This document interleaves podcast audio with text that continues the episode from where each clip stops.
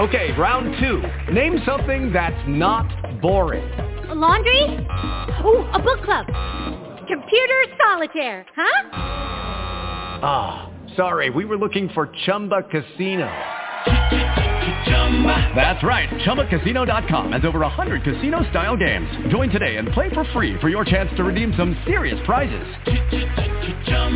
ChumbaCasino.com. No purchase necessary. Void where prohibited by law. 18 plus. Terms and conditions apply. See website for details.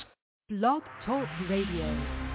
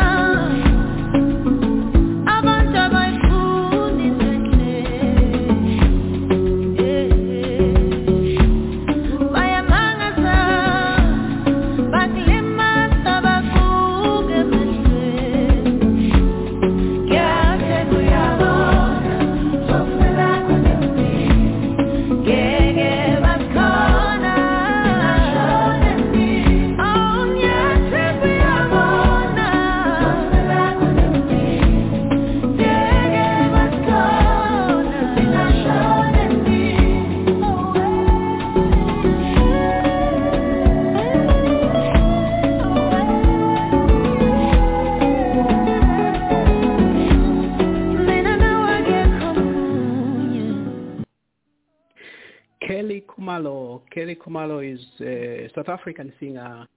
Welcome, welcome to this episode. This is a special episode on the Primetime Radio Show. We are on every Wednesday at 9 p.m. But today we are starting the show a little bit late to also accommodate our folks back home in Zambia because we have a listenership back home in Zambia. So we wanted to adjust the show a little bit to accommodate because it's early in the morning. It's somewhere 3 a.m. So people are sleeping, but we appreciate that people are able to listen to our show.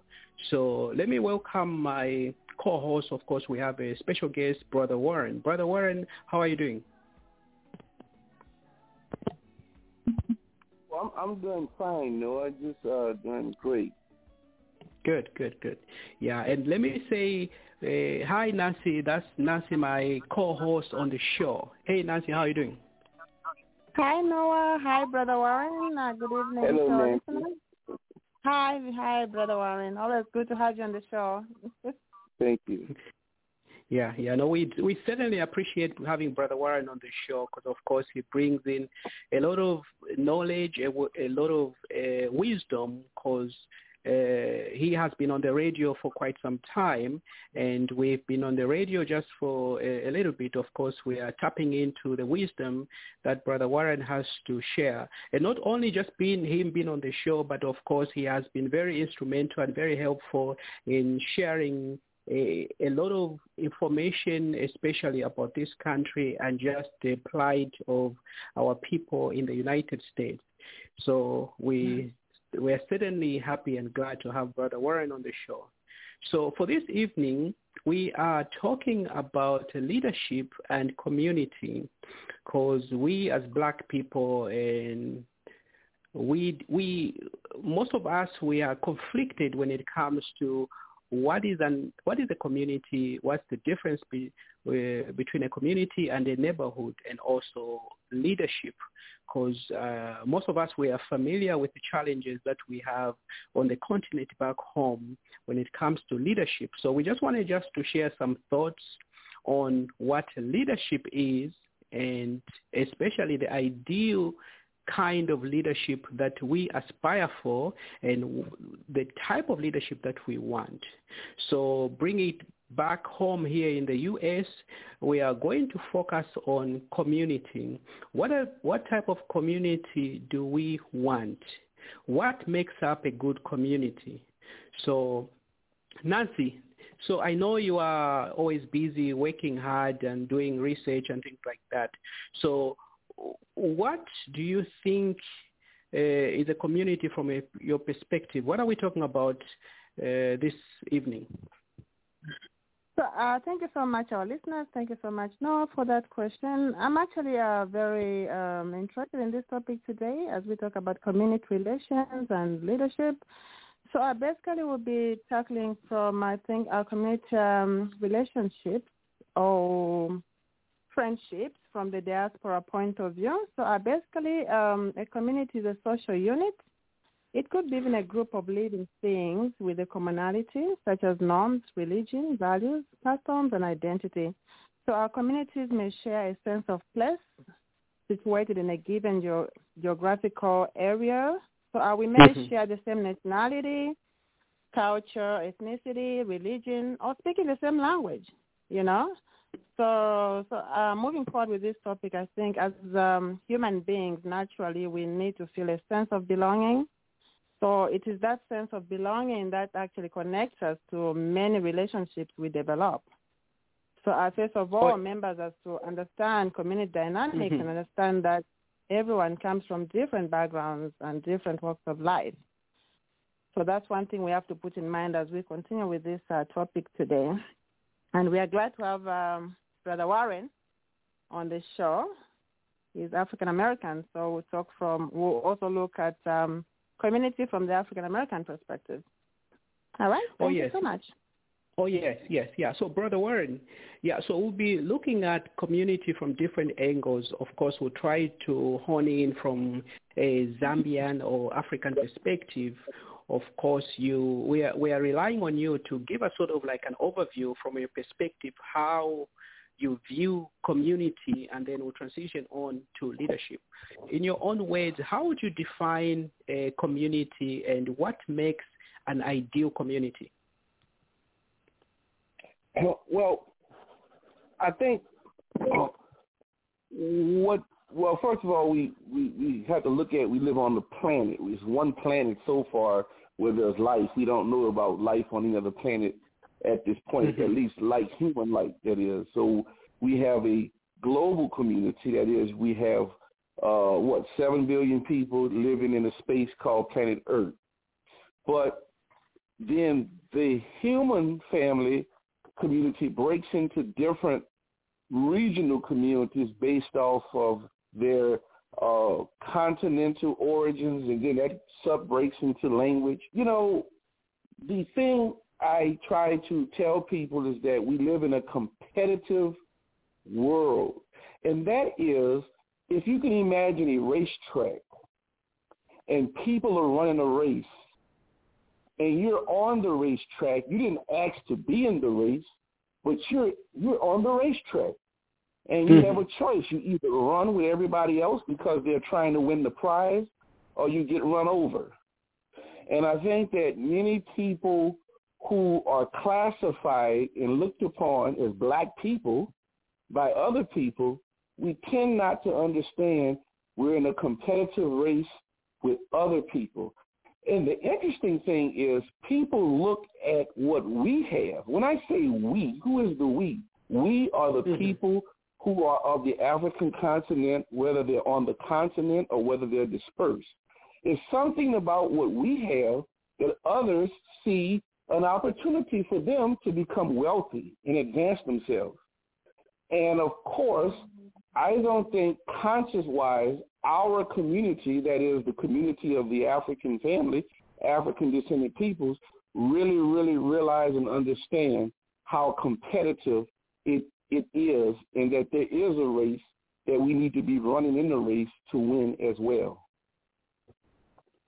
Yeah, that's that's a great way to put it, Brother Ward, because I know most of our folk uh, do do not have a firm understanding of what it means to work on a team. Just like with the NBA, let's say the Lakers are playing, mm-hmm. of course you have your five men on the uh, on the floor. They have to work mm-hmm. as a unit in order for them to overcome the other team, and they rely on the the the loopholes that they are going to exploit in the defense of the other mm-hmm. team. So in order for a mm-hmm. team to win, just like when Zambia is playing on the on the pitch, let's say Zambia is playing uh, against uh, a different team, the Zambian team has to be on the same page. There is nothing mm-hmm. like I am going to outdo this person and things like that. No, for Zambia to win, it has to be on the same page. So when we bring it home as a community of people, we identify ourselves as black people or others are white people and they are yellow people. There are different types of people. God mm-hmm. had a reason why he had people born a different way. So people have to mm-hmm. understand mm-hmm. that you come from a particular sect or group of people and it is your responsibility to work as one, to work as one. Mm-hmm. So this is why we encourage people to first, like they say, charity begins at home. Charity begins at home. So thank you, Nancy, and thank you, Brother Warren. So I know, Nancy, you've been part of the Zambian Association here in Indiana, and you saved the community for some time. What inspired you in the beginning to save in your role as the secretary for the Zambian Association, and I know you also save on your team there uh, the Zambian unity. What inspired you to work with others? So, uh, thank you so much for that uh, question. Actually, it was a privilege to serve as a Zen secretary for two years, the job that I uh, enormously loved so much. Um, I also serve in various uh, um, organizations here. Here in South Bend, I'm also part of the executive team. I'm also mm-hmm. part of the Heart and Sea Inc., a women's organization that uh, actually empowers women from all walks of life. So uh, what really inspired me to be part of um, Zane was a sense of um, belonging, just wanting to belong to a community and also interco- um, connecting with others because I believe that when you are part of the community, you share um, shared goals. You also mm-hmm. have, you know, uh, you collaborate on different projects. It's also um, important to also just kind of like um, work as a team and also make decisions together because I believe as a as an individual you're not going to succeed, but as a community you share different thoughts, and agreements and progress in different projects. So that's what really inspired me to to join and uh, work as um, Zen secretary. Yeah, so, thank uh, you, thank you, uh, The other thing is just a sense of um, Ubuntu, because it's like um, I am because we are. That's where we exactly. come from as Africans, you know. Mm-hmm. Yes. Mm-hmm. Yeah, good, good. Yeah, so now, uh, Brother Warren, I know, uh, I'm sure you've served on different uh, teams and working with different uh, groups. So I know you have your radio show that airs, of course, like ours here on this platform. So the question that I have for you when it comes to community, how would you describe the African American community in Louisiana where you are? What is the dynamics of people? Uh, would you say black people are working as one or everybody is in their own silos? What What is the problem there? Well, I, I think it's the, it's the same here as it is in other places. You have a, a, a diverse uh, group of people who are black and who are uh, who are you know segmented politically and conventionally based off the, the history of the United States.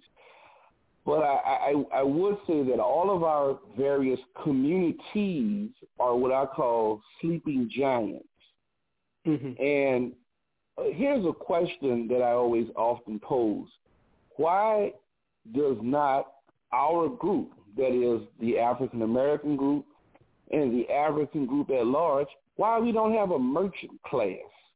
Why there are always foreign merchants among us providing us with the retail goods that we buy?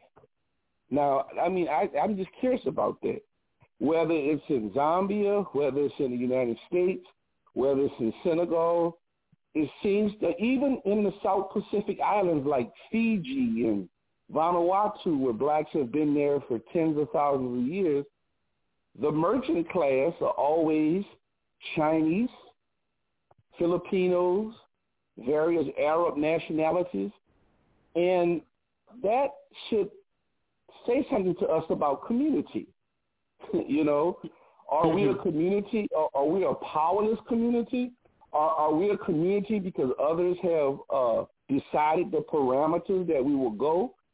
You know, so I, I use the merchant class as an example of how, you know, one other type of communities benefit off of other communities. They become rich, how they enrich themselves off of other communities. Yeah, so I think that's a very good point, Brother Warren, that you just made there, because when you look across everywhere where black people are, there is always a sense of disunity.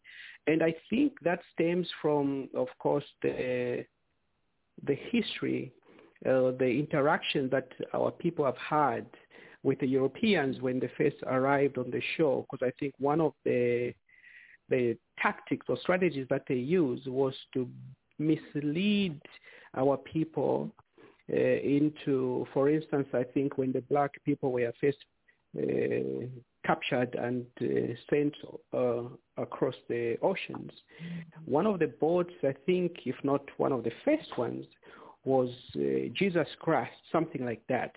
Because of course our people are oriented into spirituality but with the amalgamation of religion, which was introduced by the, of course, the Europeans when they came in, it causes uh, black people, for lack of a better word, to have a so short circuit in the mind in terms of perception and differentiating between religion and spirituality. That sort of throws most of our people into silos where our people have to work individualistic because we are known as a collective society.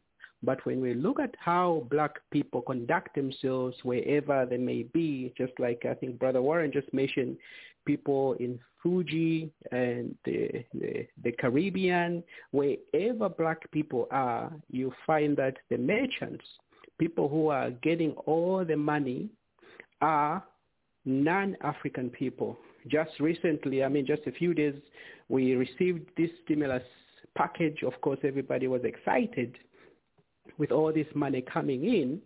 But you find that people couldn't wait to go and give this money back through these malls and all this shopping.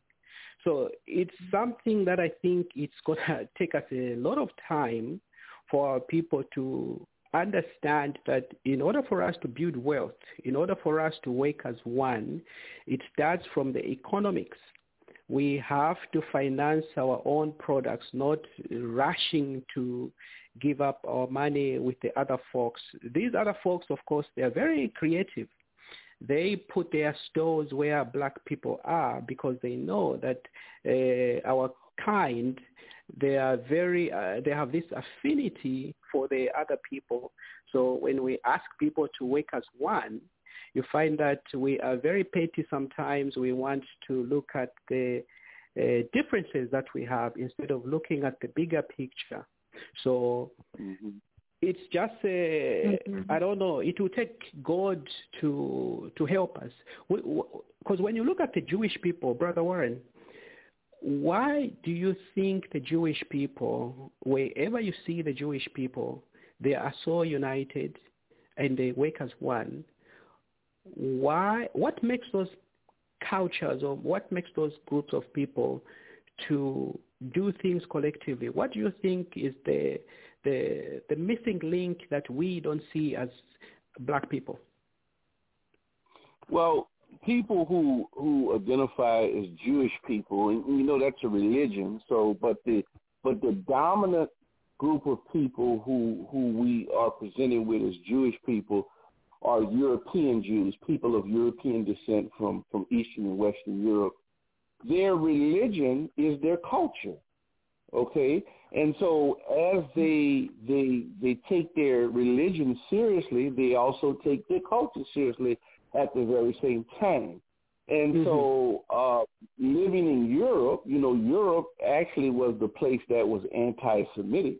Being a minority in Europe over the centuries, you know, they they they have their unique religious holidays, dietary traditions, and cultural practices that kept them close. And in as a result of that, certain industries that they've dominated in Europe, and then of course by the time Europeans travel around the world, conquering the world, these particular groups of, of European Jews go to these places as well and bring these traditions of mastering their craft, their industry to the table.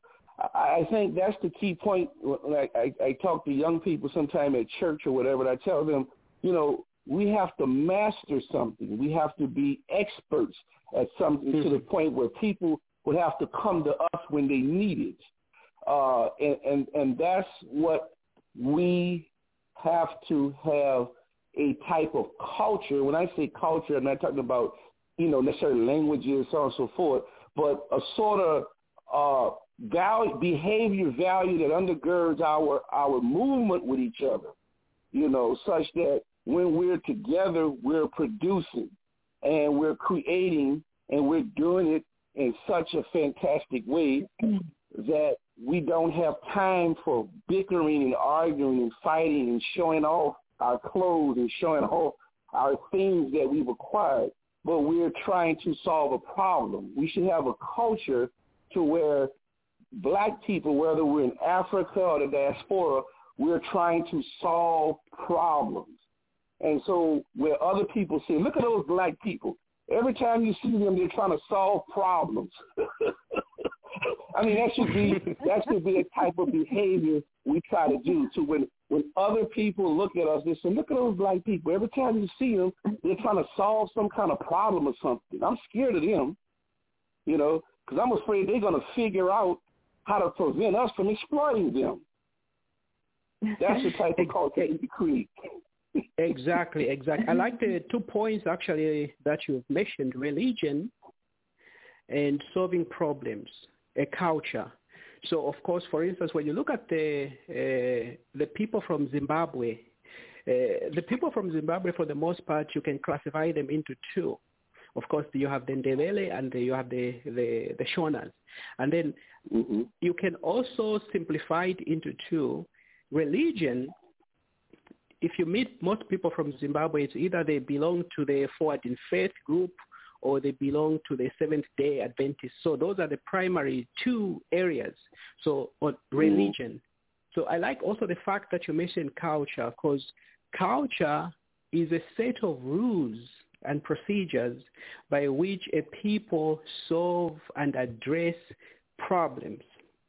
So we as black people, we have to come up with a culture that addresses our needs.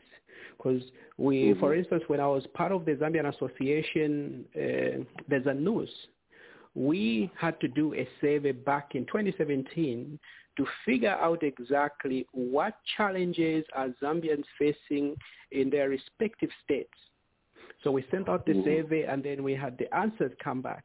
So the reason we did that was because we are trying to identify what type of problem so that at least we could come up with a game plan for addressing those mm-hmm. challenges.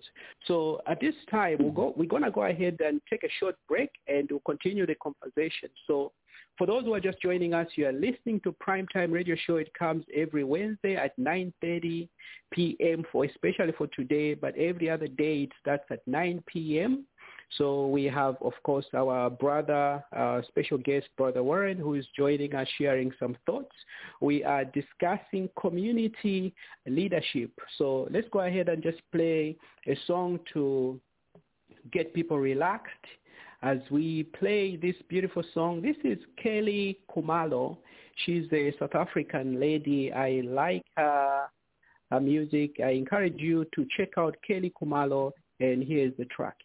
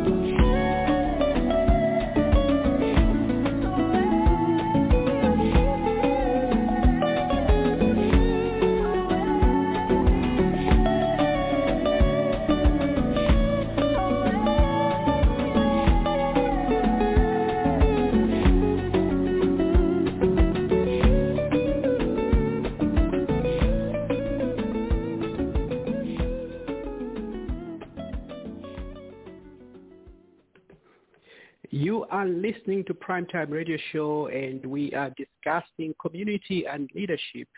So just before we took the break, we were talking about culture. So what we have to understand as black people is that a culture provides you a process map for meeting your needs. A culture doesn't just exist for uh, the way people dress, talk, and things like that. But the most important thing that we have to understand about culture is a culture provides you with a framework for thinking, a framework for evaluating, a, a framework for classifying, a framework for ordering information. So when you destroy a people's culture, you destroy a people's capacity to appropriate uh, to understand, to perceive, and to ordering information. So what we mean when I say uh, a framework. So for instance, when you are talking using the English language, there are only 26 letters in the alphabet. So those 26 letters, you have to arrange them in certain order, come up with words. So the English language limits as to what you are capable of saying because of the availability of information. So when we talk about coming up with a framework for classifying, a framework for perceiving the world or a framework for ordering the world is that when the Europeans first came to our uh, territories back then, they had an agenda because they brought people and they polluted our way of thinking, a, a, way of understanding ourselves. This is why sometimes even the good book talks about something may be right there in your before your very nose, but you can't see it. It's sort of like you're hallucinating. So we have to understand as, as the people that in order for us to make progress in this world, we have to work as one. So working as one means for us joining hands whether we don't always have to like the person next door to you, but you have to be able to uh, tolerate other people. You have to be able to join hands and just, uh, um, for, for lack of a better word, that you are not on this world by your own means. You were brought here by your parents into this world. You had no say over that. So what we have to understand is that in as much as we may have differences, just like in a marriage, in a relationship, people have differences, but the key is you have to have a, an agreement that even when you fight, there are certain things that you're not supposed to say and things like that. So we as black people, the challenge is that we are so disconnected. Everybody is working on their own project. They don't want to associate with others and things like that. This is why some of us have been part of this association for the simple purpose of wanting to unite the people. So moving on with our conversation, so I just want to make sure that Nancy is out there and Brother Warren is out there. So very soon we'll be opening up the, the questions. So let, let's turn it over to Nancy. Nancy, uh, the floor is yours. Okay, uh, thank you so much, Noah, and uh, thank you so much to our listeners and uh, Brother Warren. So uh, both of you did mention very, very important uh, points that um, we as black people, we should thrive, actually thrive to come up with uh, solutions. Whenever we come together, we need to come up with um, you know, uh, what's uh, identify a problem and come up with solutions, like the way the Chinese work. You know, uh, for example, mm-hmm. back home, I mean, we have a lot of Chinese there empowering each other through work and immigration uh, issues. They, uh, they make sure that they take care of one another. You know, so that's how we we, we have to live even here in, in the United States. We have to make sure that uh, we're not just competing. We are competing to empower each other and making sure that we are looking after each other. So uh, back to you now. I know uh, you played a very big role in the community. So uh, what really inspired you to to be a community leader? I know that uh, a community cannot thrive on its own. You need always leadership. So for as much as we are in a community, we need to have some leaders. that are actually helping guide the community. So what actually inspired you to be a community leader? Oh, Before we thank, open thank up you. the floor. yeah, yeah, no, thank you. Yeah, I think for me, uh, I think it all starts out when you look at my name. I think it was destined for me because I always find myself in situations where I have to be the one who takes the takes action. So when you look at some of these uh, groups that I've been part of, I I'm one of those people who, when I see there's a problem, I try to find a solution to that. So back then, for instance, up here in Indiana, uh, in 2010, 2011, that's when, of course, everything was sort of uh, uh, kicked into motion. It started out just sort of like uh, as a joke, uh, making a New Year's resolution. But the thinking behind that was that I had seen the problem that existed, that everyone was disconnected in Indiana. Everyone was just doing their own thing, minding their own business and things like that. So I said, I'm going to attempt to bring all these people together by reforming the association. So what inspired me was just seeing everybody working as one, seeing people connected because there was just so much uh, we, we didn't even know because, for instance, some of us coming from the other side of the world, Zambia, you are here in the United States, you don't know that next door there's a Zambian who lives there, or two blocks down there's somebody, and things like that. So I said, no, no, there's no way for us as a people to live so disconnected. That's when I felt the need that at least uh, we have to bring people on board to see how we can unite our people. So that was my primary goal was just to see people connected. Because when people are connected, you can share ideas and then you can even do great things. So I was just uh, looking at finding a, a way to unite our people. And the method that I thought at the time was through the association. I, and I'm so glad that I was able to be part of a good team of people who worked tirelessly. And to this day, the association is very thriving. It's, uh, I mean, it's doing miracles. So I was, I was just happy when I look back. I'm like, oh, you never know what you are capable of doing. So somebody had even asked me a question. I think previously, I had no idea when people said that you can be afraid of success. That some people fail or do not want or do not attempt to do certain things is because they are afraid of success. What if something succeeds? So I find myself in, in one of those uh, positions where I look at myself, I'm like, I don't know what else I'm capable of doing. So just the love of people, uh, seeing people smiling, seeing us as a people sharing, continuing our heritage, our tradition, our culture here is what inspired me. So I just wanted at least to reproduce or create an environment where at least there was that connectivity among our kind. Hopefully I've answered your question. Yes, yes, yes. Uh, thank you so much for that uh, elaborate uh, question. I know, uh, I know we are 10 minutes, um, 8 minutes past 10 p.m. Um, before we open up the lines, I just want to mention that uh, some of the uh, notable community assets that um, we can really benefit from include engaging in a positive, you know, positive activities and facilities, and also keeping the members healthy and working together. So, and I said that uh, some members really don't want to be joining the communities and uh, for just different various reasons, and we're going to ponder on those reasons as we move forward. So I don't know whether the lines are open just to allow our listeners to ask questions as we move on. Uh, we Yeah, have so- Mr. Warren, an African American, on our line. Feel free to ask questions to either him, me, or Noah, and or Mhm. maybe go ahead and contribute.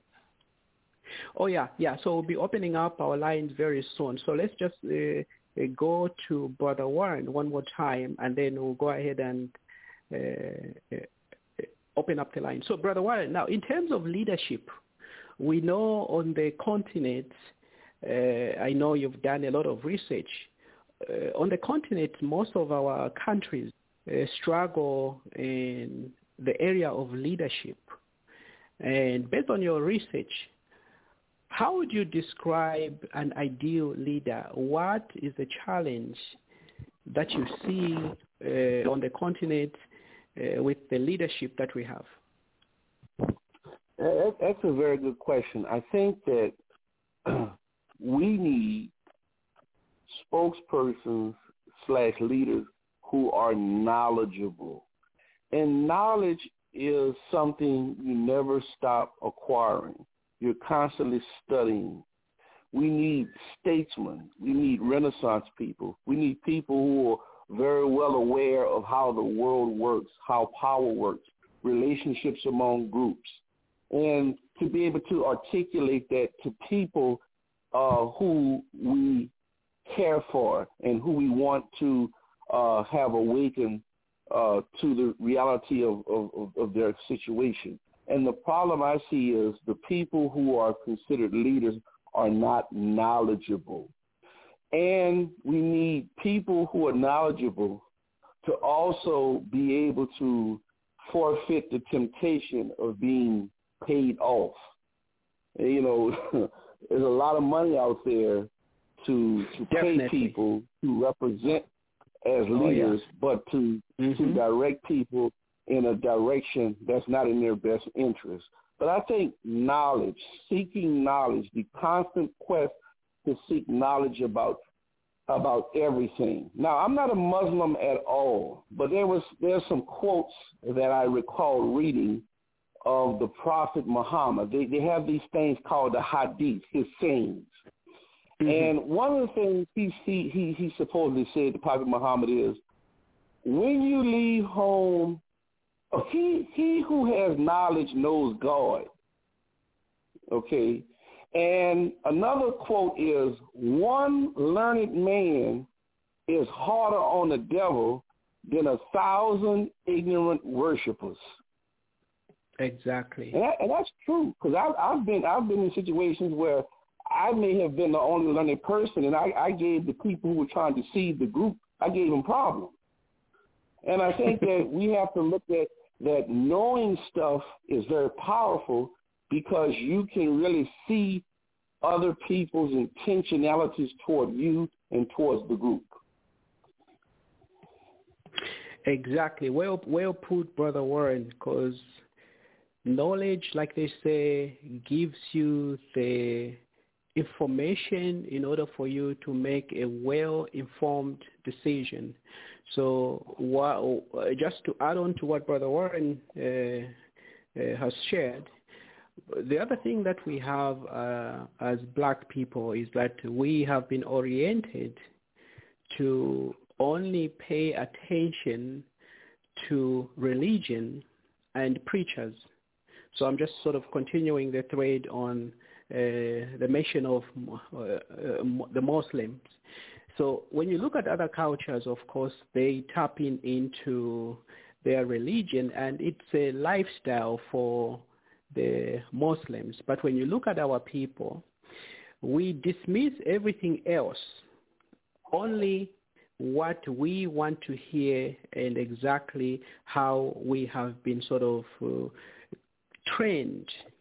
So our culture is oriented to pay preachers, not researchers. When you look at even COVID-19, Joe Biden wants a team of researchers. He wants to seek the opinion of Dr. Fauci and other doctors and scientists.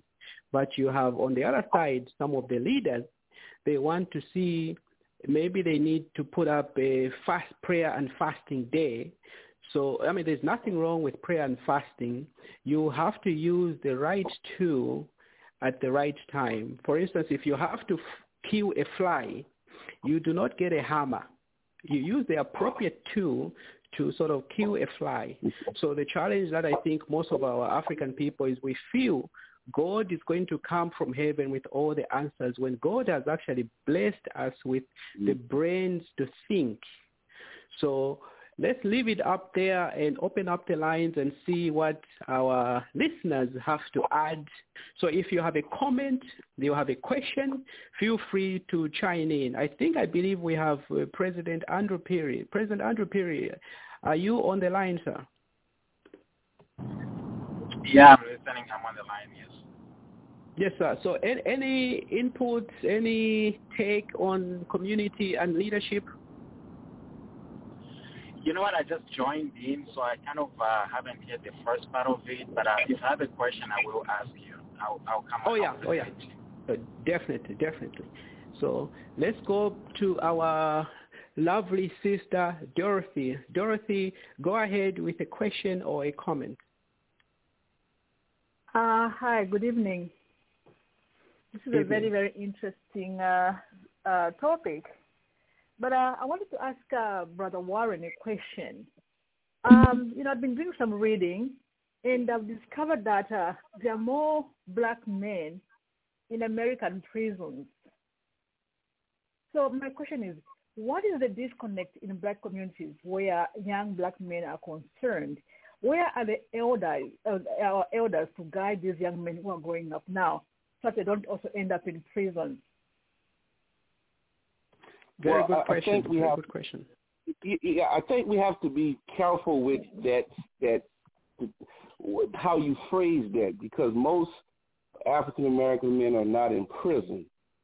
What you have is you have a disproportionate amount of black men in prison. And just because people are in prison doesn't necessarily mean that they actually did anything wrong you have a systemic structure of criminal uh, justice system, police departments, district attorneys, and other factors that have made it uh, difficult for many black males and black females to be treated equally in the eyes of the law. So we have to be careful sometimes when we look at issues of people being in prison is it whether a flaw, a character flaw in the people, but sometimes you have to look at, many times you look at the actual overall institutions in a society. And one of the things that has always been a threat in America is black men. Black men working, black men competing with white men for jobs. Those things have been a threat. And so when you're talking about putting people in jail and you incarcerate them at high rates, those are some of the things you can do to people when you want to control them and keep them contained. So we have to look at these institutions and not assume that these institutions are fair and that they're that they're somehow uh, equal because they're not. And that's what a lot of the conversation has been about, if you've noticed in the past year, about the criminal justice system. You know, when they had, back in the 80s, they had what was called crack cocaine. And crack cocaine was a manufactured substance from pure cocaine. And people who use pure cocaine tended to be white people who used pure cocaine. Crack cocaine was cheap.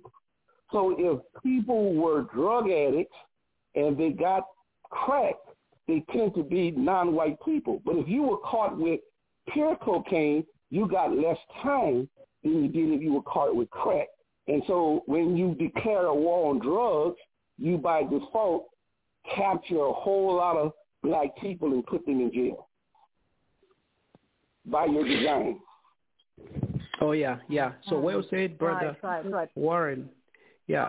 So just to add on to Harvard, the Harvard uh, uh, University had uh, a racial bias test. So I encourage our listeners to check out the racial bias uh, research that has been done, and there's also a research, I mean, a test that you can take there is implicit bias and there is explicit bias. So I think just to um, add a little bit to what Brother Warren has said, we live in a time where us black people, when we see what is happening, we have to open our eyes and see it's time for us to wake as one. This is why from a grassroots level, we and the other leaders across the, the country, we wanted to encourage our folks our community to join the associations because we know that when we are connected as a people, there is much more that we can cover. So of course, I think when you look at on a country uh, micro level, this country has got uh, systematic biases that unfortunately disproportionately affect our people. So thank you, Dorothy. That's a good question. So let's go. And, and, and no, can I say something else more? Oh yeah, yeah. Go ahead. Can, can I, to, to, to Dorothy, I want to say this to Dorothy and others. We have to when we hear like a lot of times uh cliches like that. Uh, mo- uh, most black men in jail or all black men in jail. We have to really, really dissect those statements with information that's being presented because what happens is it becomes a negative, distorted uh, view that's perpetuated about us. And let me say another thing. The demographics for people who are called white in the United States and Europe, their birth production is low. They're not producing babies like like black people are and other non-white people. So when you talk about competition, if you was to make things fair and equal, that means a whole lot of black people would naturally, just by natural fairness, would surpass white people. And I can tell you now, when you're in power like white people are, you don't give it up. You do whatever you have to do to maintain your advantage. You may talk, you may have a lot of rhetoric about fairness, equality, democracy. These people may say that. But when they look at the numbers and look at the future of their children and grandchildren, they say to themselves, we're not going to let our children and grandchildren be at a disadvantage to these other people. And so when we look at power dynamics, people who control the lawmaking apparatus, people who make laws and create laws, they can design those laws in a way that it will affect the people that they want to keep contained and in control for generations. You want to add that? Exactly. Just to add on to Brother Warren, there's actually, there's actually a book called The Birth Dearth. This book was written in 1987 by a Jewish gentleman, Ben J. Wattenberg. So, of course, the white people, at, I mean, during even back then, they realized that the they have very low birth rates compared to other non-whites. By the way, for our listeners, the percentage of white people across the world is only 10%, and 90% of the world is non-white. So I just wanted to make, make mention of that. So I encourage our listeners to read the book, The Birth dearth. It shares uh, more light on if you want to do a little bit of research. So Nancy, I know you've been quiet as we are uh, winding down on the show. Uh, anything you want to add?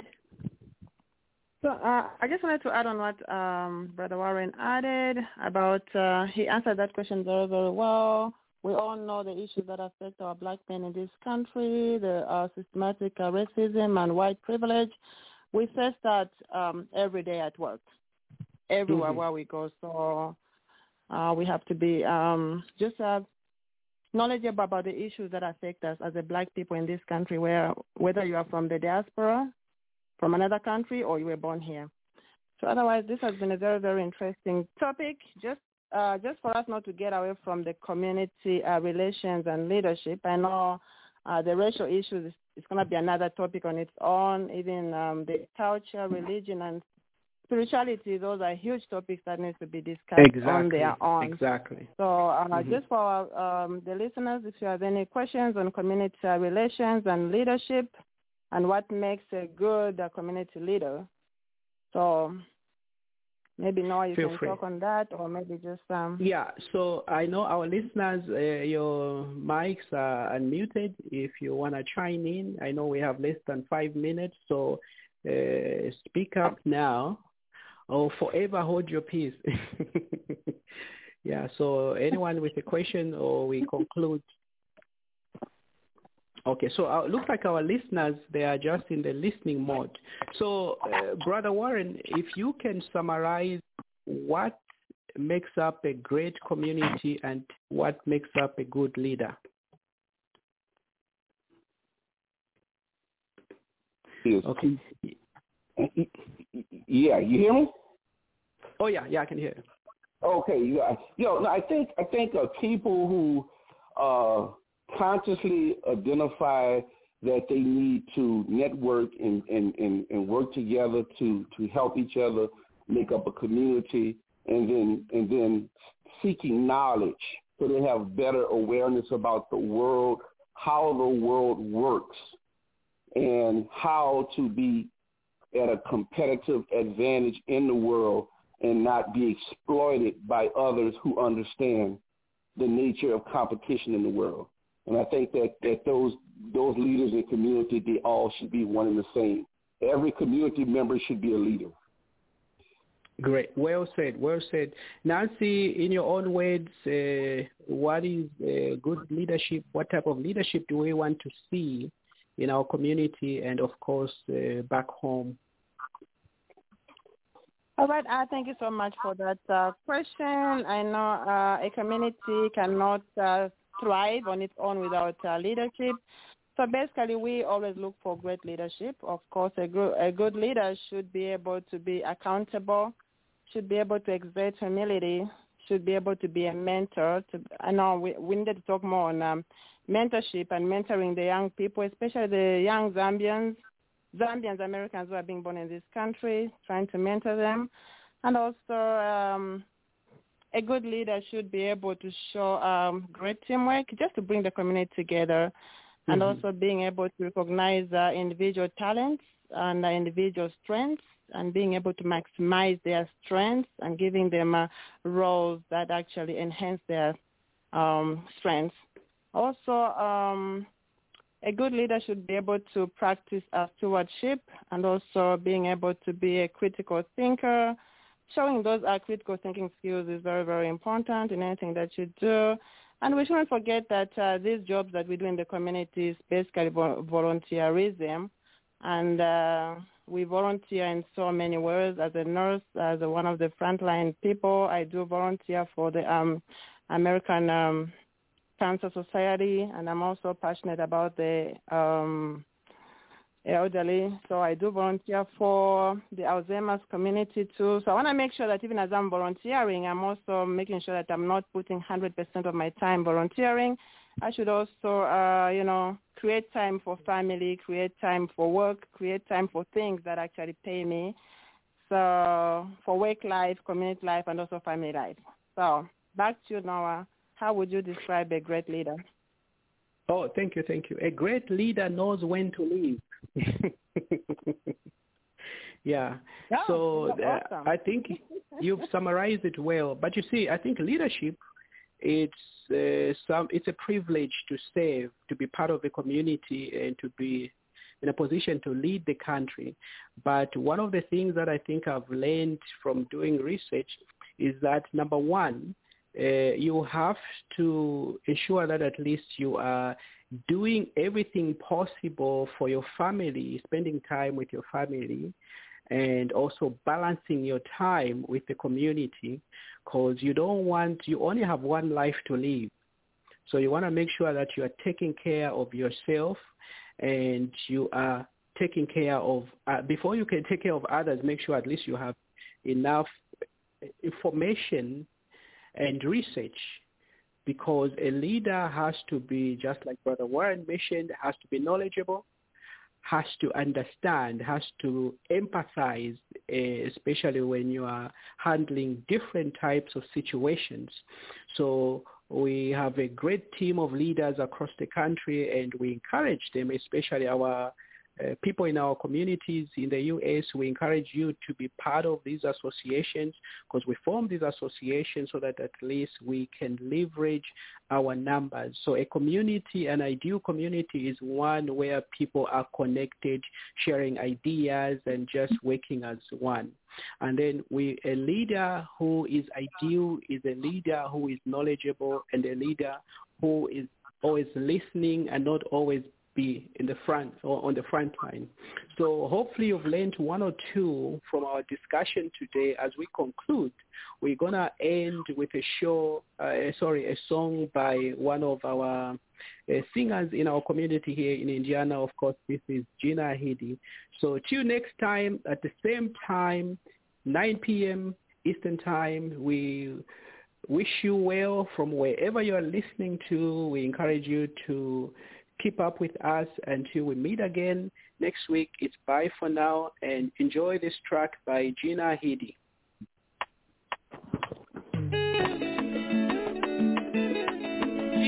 baby.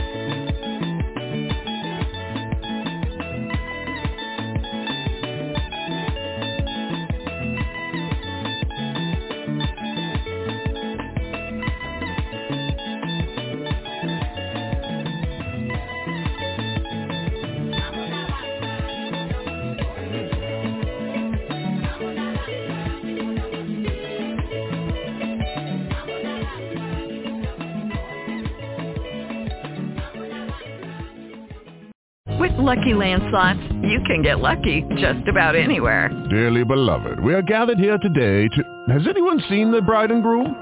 Sorry, sorry, we're here. We were getting lucky in the limo and we lost track of time. No, Lucky Land Casino, with cash prizes that add up quicker than a guest registry. In that case, I pronounce you lucky. Play for free at LuckyLandSlots.com. Daily bonuses are waiting. No purchase necessary. Void where prohibited by law. 18 plus. Terms and conditions apply. See website for details.